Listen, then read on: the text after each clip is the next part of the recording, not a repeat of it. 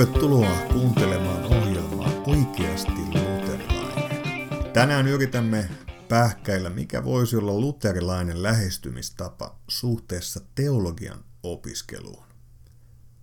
Nyt aikoinaan kun havahduin teologisiin kysymyksiin, oli ahdistusta lähes mahdoton välttää. Silmissä välkkyi vain, että on miljoona teologista koulukuntaa ja rannaton filosofioiden ajatussuuntien meri. Kuinka saada tästä mitään otetta? Ehkä joku on törmännyt samaan. Olet pienen kanottisi kanssa rannattoman teologian meren äärellä. Edessä on miljoona erilaista örkkiä laumana vastassa. Kaikki on ikään kuin liian paljon. Nyt erityisesti tämä tunne on vahvana silloin, jos koet, että et ole oikein itse saanut mistään vielä kunnolla kiinni ja sinun täytyisi sen kanoottisi kanssa lähteä kaikkia niitä valtavia örkkilaumoja vastaan suurinen sotalaivoineen. Ja tämä silloin, kun vasta itse jotenkin yrittää kämmentä melana käyttäen saada sitä kanottia liikkeelle. Nyt miten selvitä tästä kaikesta? Joskus myös nuoret ja innokkaat tämän hurskasta kiihkoa lähtevät käännyttämään yliopistoa. Mutta professoreiden parkkiintunut ja innostamaton liberaaliteologia saa pian mehut pois ja tulee masennus. Nyt ystävä hyvä, yliopistoa ei kuitenkaan kannata lähteä käännyttämään. Se seilaa omilla väylillään. Vaikka toki joskus on hyvä proffalle väittää vastaan, niin parempi on usein vain nauriskella takarivissä. Mutta samalla pitää olla terävänä ja analysoida, ymmärtää, miksi sanotaan sellaisia asioita kuin sanotaan.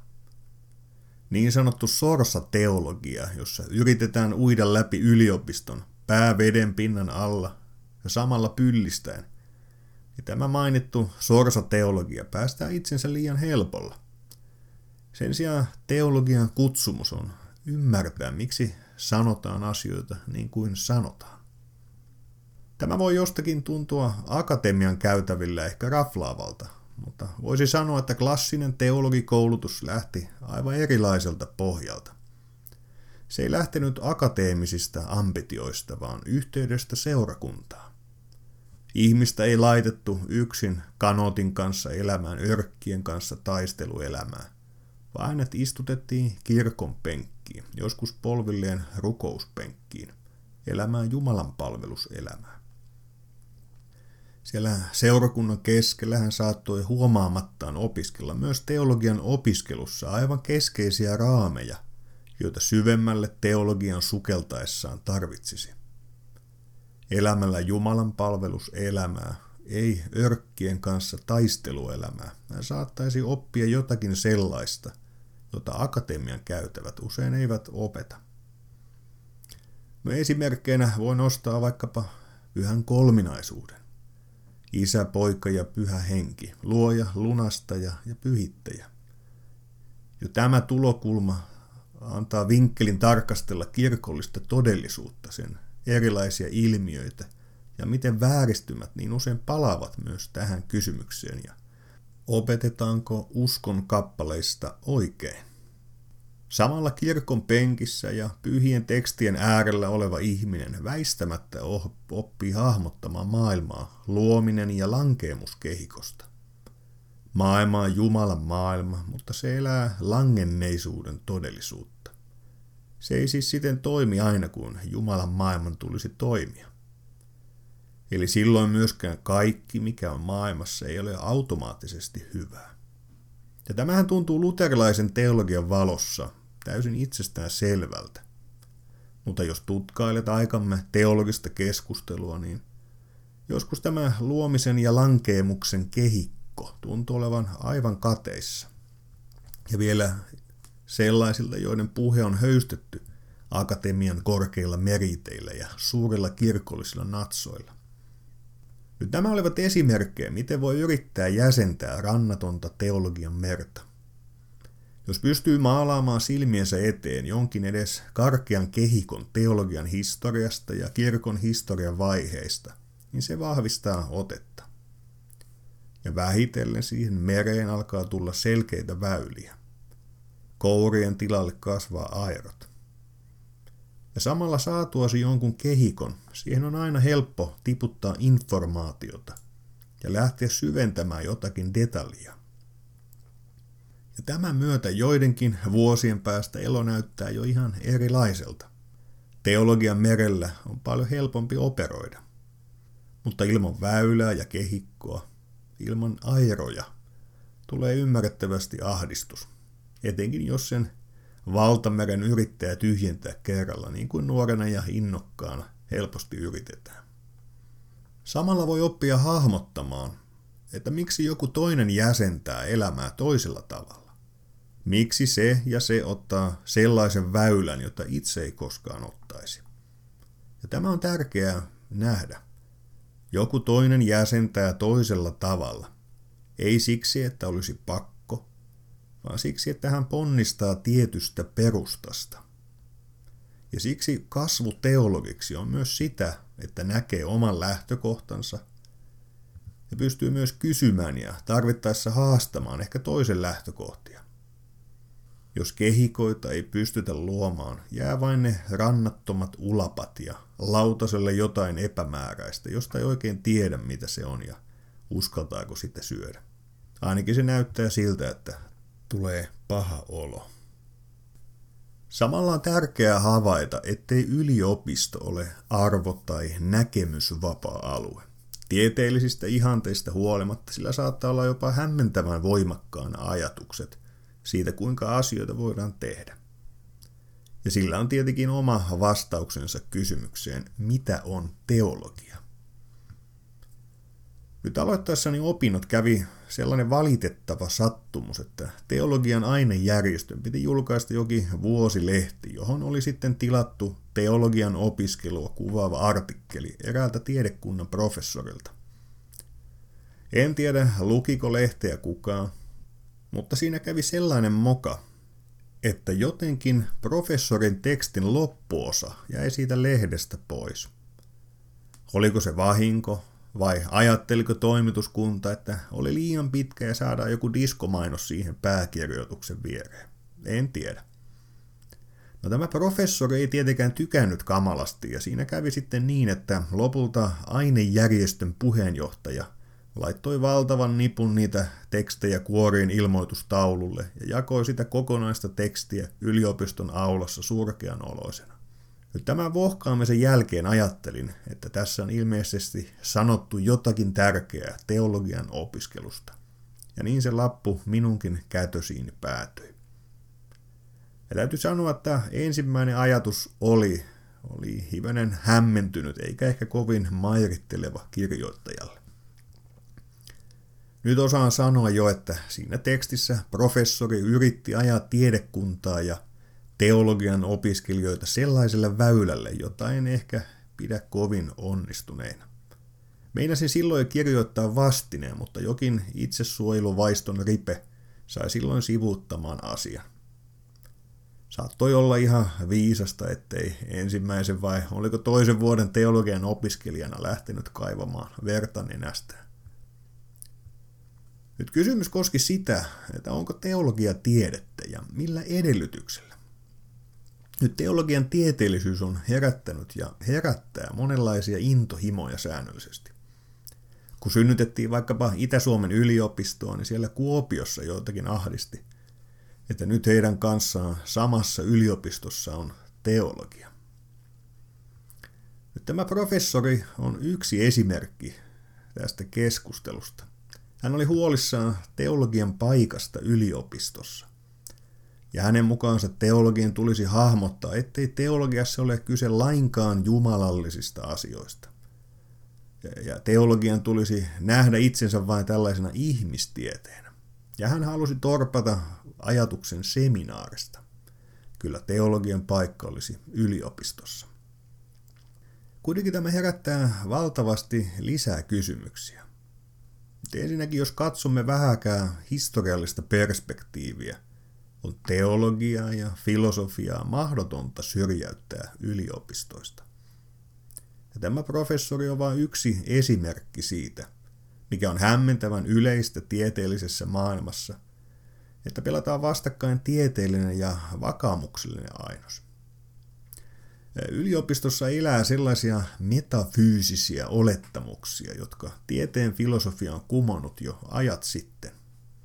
Jos et usko, niin lue filosofian perusopinnat. Ne jo näyttää kirja toisessa perään, mitä niin sanottu positivismi on kuollut. Siis ihmisen osuus tieteen tekemisessä on kiistaton. Jopa siellä laboratorion uumenissa ihminen katsoo sen linssin läpi.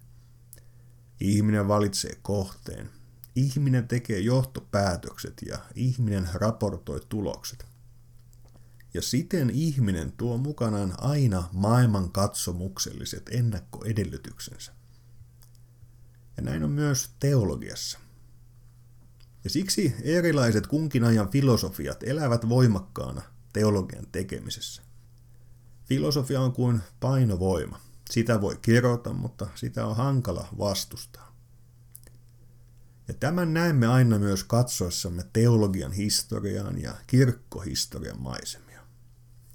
Teologian tekemiseen tulee jokin muutos, joka ei myöhemmin näyttäydykään aina ihan välttämättömänä, vaan suorastaan erikoiselta. Ja se syy ei löydy siitä, että raamattua, tunnustusdokumentteja tai laajemmin kristillistä traditiota meditoimalla oltaisiin havaittu jotakin uutta, jonka kautta suunnattaisiin nyt uudelle väylälle, vaan yleensä on tullut jokin uusi filosofi ja hänen mukanaan tuoma uusi filosofinen villitys, joka ohjaa sitten myös teologian tekemistä. Usein näin tapahtuu myös tiedostamatta. Ja samalla on aina haaste kysyä, että mitkä on ehkä oman aikamme filosofiset kiinnekohdat, joiden kanssa on syytä olla tarkkana. Niin, mitä siis vastaamme tälle professorille? Onko teologiaa ajateltava vain tieteenä siinä missä muutkin? Nyt yksi asia on nähdä juuri jokaisen maailman katsomuksellinen tausta. Kun rakennat kuppeja ja kehikoita, löytyy väyliä, josta voi myös katsoa, mistä tämä kuvattu ajattelu ponnistaa. Eräs pastori kertoi esimerkin lapsesta, jonka vauvana huusi kuin susi, kun tutti oli tippunut, ja tyyntyi, kun sen tutin antoi takaisin suuhun. Ja tästä hän totesi, ei se lapsi mitään ymmärtänyt, mutta kyllä se osasi silti vastaanottaa. Ja näin on usein tai jopa pohjimmiltaan myös kristillisen julistuksen näkökulmasta. Siksi ihminen istutetaan ensin seurakunnan penkkiin ottamaan vastaan ja vasta sitten teologian ulapoille. Isä meidän rukouksessa puhutaan jokapäiväisestä leivästä. Leipää tarvitaan yhden päivän verran, pala kerrallaan. Ja sama on myös teologiksi kasvamisessa. Ja teologian opiskelu on paljolti myös sitä, että saa itselleen psykologisen varmuuden asioista, joistakin sellaisista, jotka itsessään ovat yhtä yksinkertaisia kuin tutin suuhun saaminen lapsella.